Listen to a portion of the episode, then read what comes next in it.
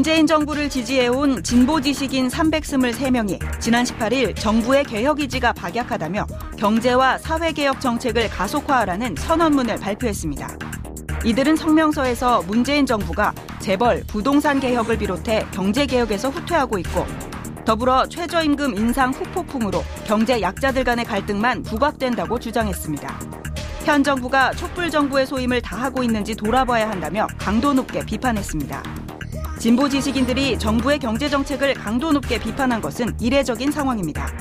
이슈파이터 초대석 이슈인에서는 지식인 선언에 직접 참여한 박상인 서울대학교 행정대학원 교수와 함께 문재인 정부의 경제 정책의 방향성과 과제는 무엇인지 이야기 나눠봅니다. 이슈파이터 3부 이어가겠습니다.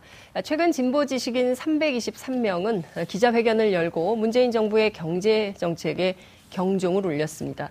최저임금, 비정규직, 그리고 부동산 문제 같은 각종 개혁에서 정부가 후퇴하고 있는 거 아니냐. 이대로 가면 문재인 대통령이 약속했던 정의롭고 공정한 사회가 가능하겠는가 질문을 던진 겁니다.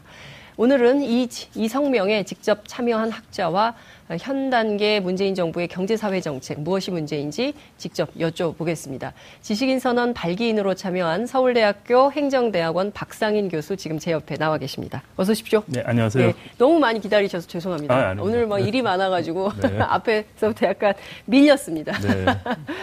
그 최근에 어 굉장히 그 의미 있는 어 지식인 선언이 나왔다. 저는 개인적으로 그렇게 생각을 네. 좀 하는데요. 왜 이 시기에 이 선언이 필요하다고 교수님들 생각하신 겁니까?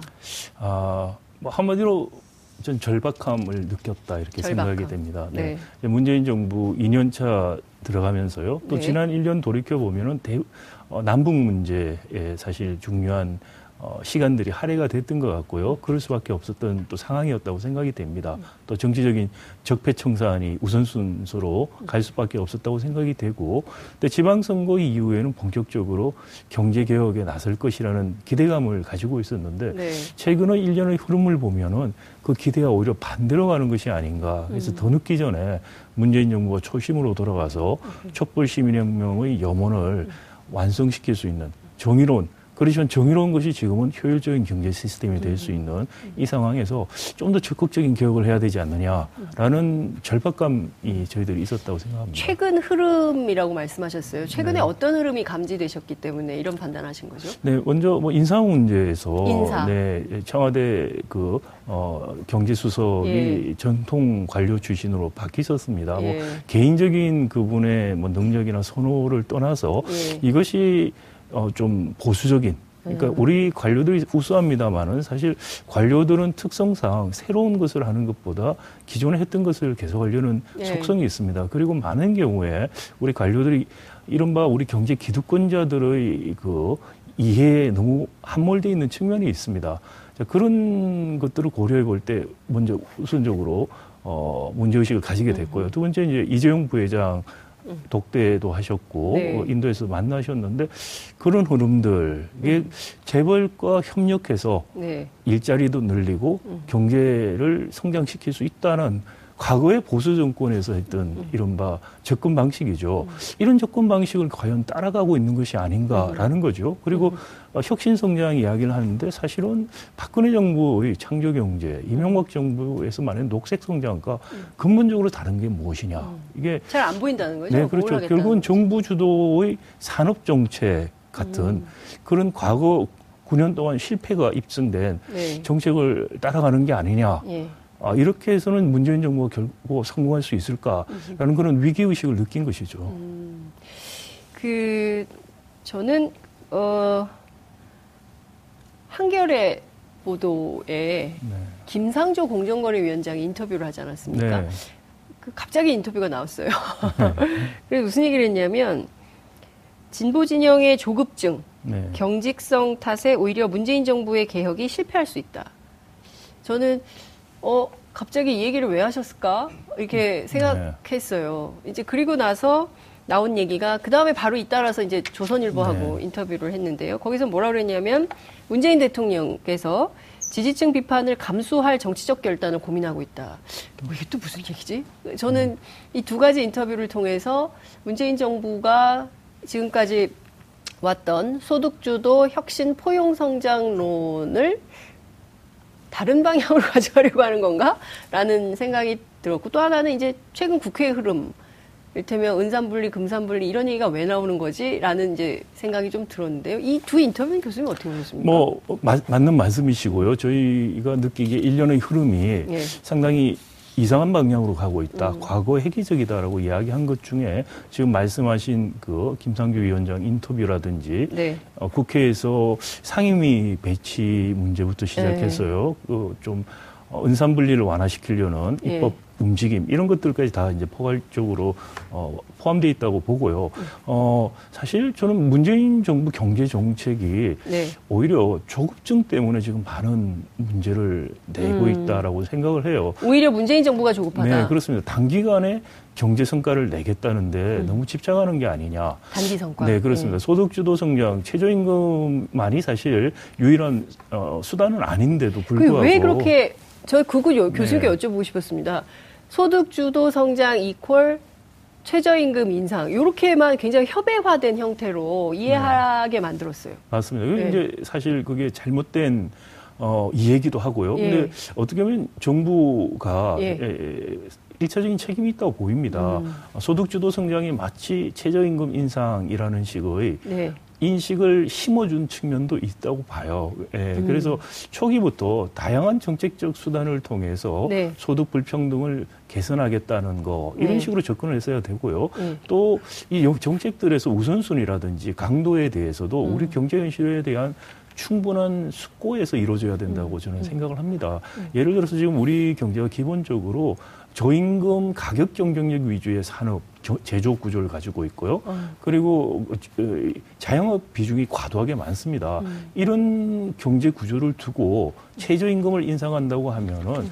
인상의 긍정적 효과가 상당히 제한적일 수밖에 없고요. 네. 부정적 효과가 또 음. 나올 수가 있는 것이죠.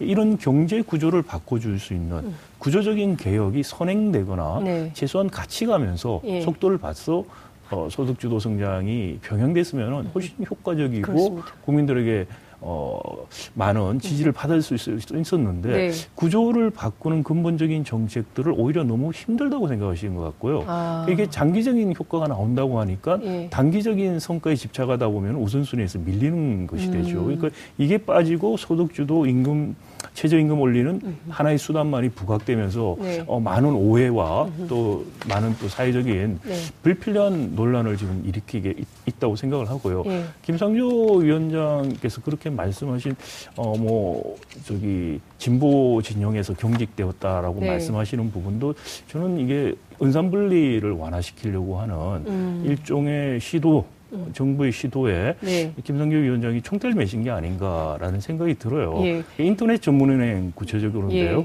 인터넷 전문은행 사실 보면 우리 어, K뱅크하고 카카오뱅크 두 개 지금 네. 허, 이미 허가를 했고요. 예. 카카오뱅크 같은 경우나 어, K뱅크 같은 경우에 일대 주주로 사실상 들어가 있는 네. KT라든지 어, 카카오는 사실 동등한 예. 산업적인 입장에서 예. 공정거래법에 예. 대규모 기업 집단에 속해 있는 동등한 예. 입장에 있습니다. 예. 그리고 지분에 대한 의결권에 대한 제한도 있고요. 음흠. 그럼에도 불구하고 카카오뱅크는 성공적으로 네. 자본금을 확충을 했습니다. 음. K뱅크는 못했어요. 네. K뱅크의 문제점인데 예. 이것이 마치 은산분리 규정 때문에 문제가 있다는 식으로 몰고 가고 있다는 거는 아. 사실관계에서도 맞지 않고요. 예. 그리고 인터넷 은행을 통해서 은행 경쟁력을 강화시킨다는 것도 사실 어폐가 있습니다. 음흠. 왜냐하면 인터넷 은행이라는 건 기본적으로 소비자 금융을 중심으로 하게 그렇죠. 되어 있습니다. 그런데 네. 우리 은행 경쟁력이 약하라는 게 기업 기업 대출이라든지 네. 또는 어, 어음 같은 예. underwriting 하는 예. 기능들인데 이런 것들이 지금 거의 약해서 그렇습니다. 음흠. 근데 이게 보완될 수 있는 인터넷 뱅킹을 통해서 부분이 아니고요. 네. 전혀 다른 얘기라는 네, 그렇습니다. 거잖아요. 그리고 네. 일자리 창출도 생각해 보시면은 어, 점포가 없는 게 인터넷 음. 뱅킹입니다. 네. 근데 인터넷 은행이 들어와서 성공을 하면은 예. 기존의 은행들이 점포 수를 또 줄일 수도 그렇죠. 있을 거예요. 오히려 일자리 정책에도 역행을 할 수 있죠.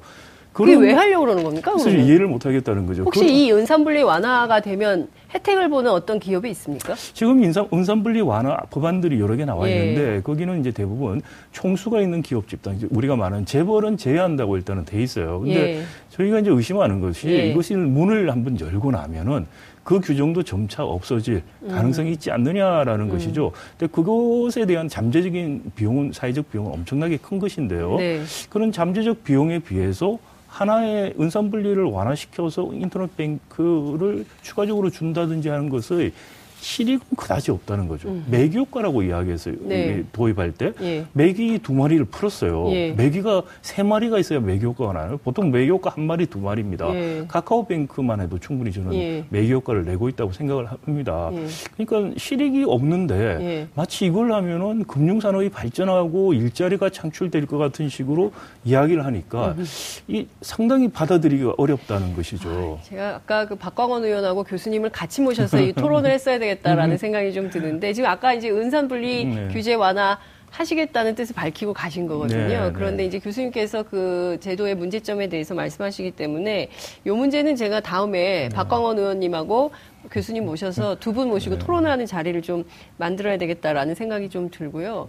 그러니까 이런 겁니다. 그러니까 규제 완화라는 이름으로 기업들에게 편익을 굉장히 제공하는 반면 특히 재벌 대기업에게 노동 정책에 대해서는 굉장히 후퇴하거나 이제 아까 박강원 의원께서 말씀하셨지만 특정한 임금 착취 구조를 가지고 있으면서 그걸 깔고 앉아서 기업들의 성장만 그래서 그 저 열매만 따먹는 방식으로 성장해온 이 경제 구조 교수님께서도 말씀하신 이걸 좀 바꿔야 되는데 과도하게 우리가 자영업이 너무 많은 이유는 회사에서 너무 일찍 잘리기 때문이거든요. 네. 50대면 다 나가야 돼요. 네. 그 회사에 있을 수가 없어요. 그리고 40대부터 눈치가 보입니다. 그래서 4, 5정 뭐 이런 네. 5, 6도 이런 게 괜히 나온 게 아니지 않습니까? 네. 그러면 나와가지고 퇴직금 가지고 뭐라도 해야 먹고 살거든요. 맞습니다. 애들도 키워야 되지 않습니까? 네. 대학도 보내야 네. 되고요. 그러면 이분들이 치킨집, 피자집 안 열고 할 게 없어요. 그게 지금 말씀하신 제일 심각한 문제입니다. 네, 맞습니다. 그게 예. 제가 말씀드린 구조적인 문제예요. 예, 이걸 어떻게 바꿔야 그러니까 우리 지금 당면하고 있는 사실 어 저성장의 문제, 그다음에 저고용의 문제, 네. 그다음에 자영업 문제 이런 것들이 예. 경, 결국은 우리 경제 구조에서 오는 문제고 예. 이것을 바꾸려면 구조적인 것을 바꿔줘야 되는 것이죠. 네. 근데 구조적인 것을 바꾸지 않고 어떤 어, 현상적인 부분에만 으흠. 자꾸 집착을 해서 단기적인 으흠. 성과를 내려다 보니까 네. 그런 정책의 효과도 갈수록 떨어지고. 근데 그럴 수 있어요. 네. 정치적으로는 당장 남북 관계 때문에 지지율이 올랐는데 네.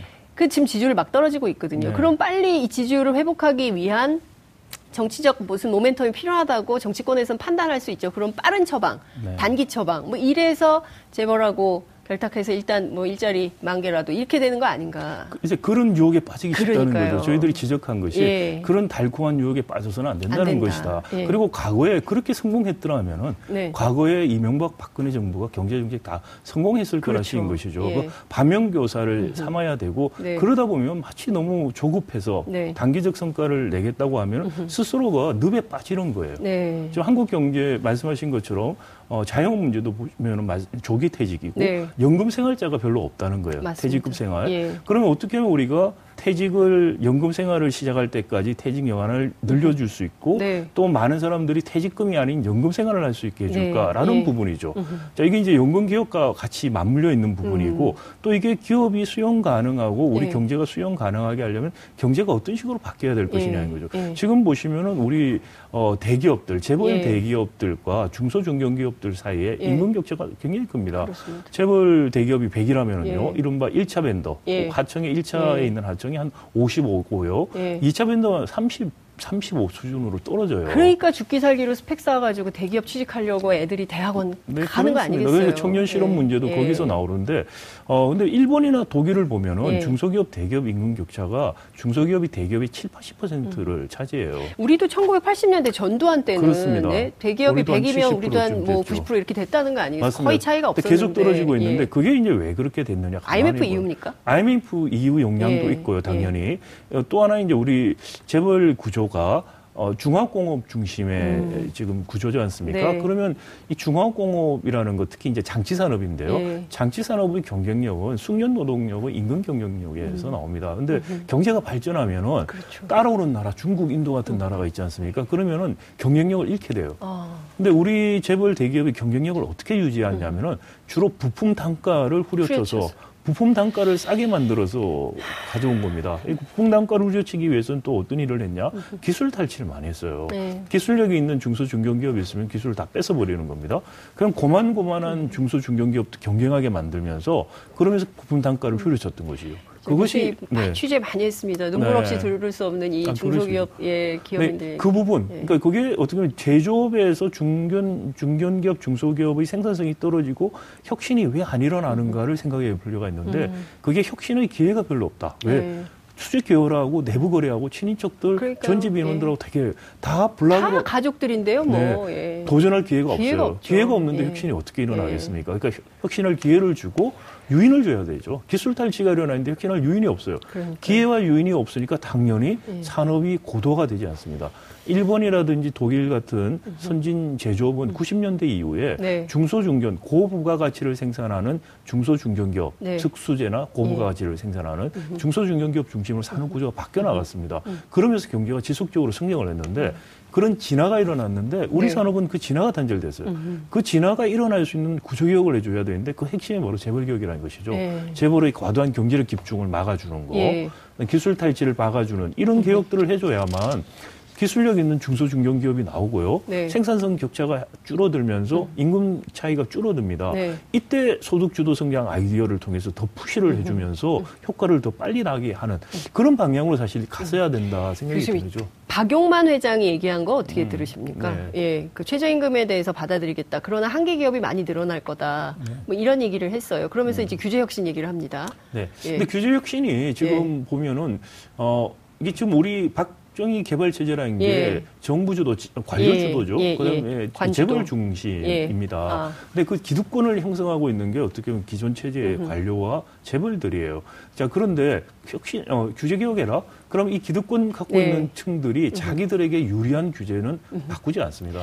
도전 기업들에게 불리한 규제만 바꾸기 시작하고 레버리지를 이용해서 자기들이 새로운 데로 들어갈 수 있도록 네. 규제를 풀어라는 겁니다. 인터넷 은행 같은 것도 마찬가지고요. 대표적으로. 네 맞습니다. 네. 그래서 이게 혁신과 사실 반대로 가는 규제 개혁이고 예. 어, 규제 완화를 해서 한계 기업이 없어질 것이냐 저는 그렇게 보지 않습니다. 네. 말씀드린 것처럼 기회와 유인이 있는 근본적인 경제 네. 제도가 바뀌어야지 네. 기업들에게 기회가 가고요. 최저임금 아까 예. 말씀드린 예. 최저임금 올리면 한계 기업 늘고 도산될 가능성이 큽니다. 그건 음. 사실이에요. 네. 근데 그런 기업들이 새로운 기회가 열려야지 한 그래 한 단계 업그레이드 될 네. 수가 있죠. 알겠습니다. 그 기회를 열어주는 정책이 경제 필요합니다. 개혁의 근본적인 아이디어입니다. 알겠습니다. 네. 교수님, 조만간 제가 특집으로 네. 특집으로 한번 모셔서 네. 말씀 듣겠습니다. 오늘 말씀 여기까지 듣겠습니다. 아유 죄송합니다. 아닙니다. 고맙습니다. 네, 감사합니다. 7월 20일 금요일 장윤선의 이슈파이터 어, 준비한 순서 여기까지입니다. 아, 주말 잘 보내시고요. 다음 주 월요일 다시 찾아뵙겠습니다. 고맙습니다.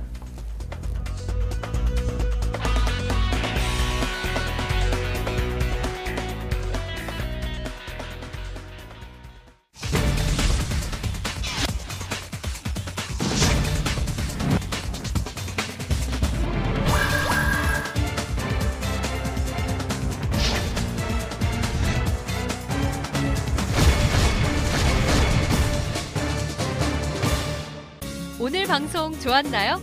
방송에 대한 응원 이렇게 표현해 주세요. 다운로드하기, 댓글 달기, 구독하기, 하트 주기. 더 좋은 방송을 위해 응원해 주세요. 다운로드하기, 댓글 달기, 구독하기, 하트 주기. 기억하셨죠?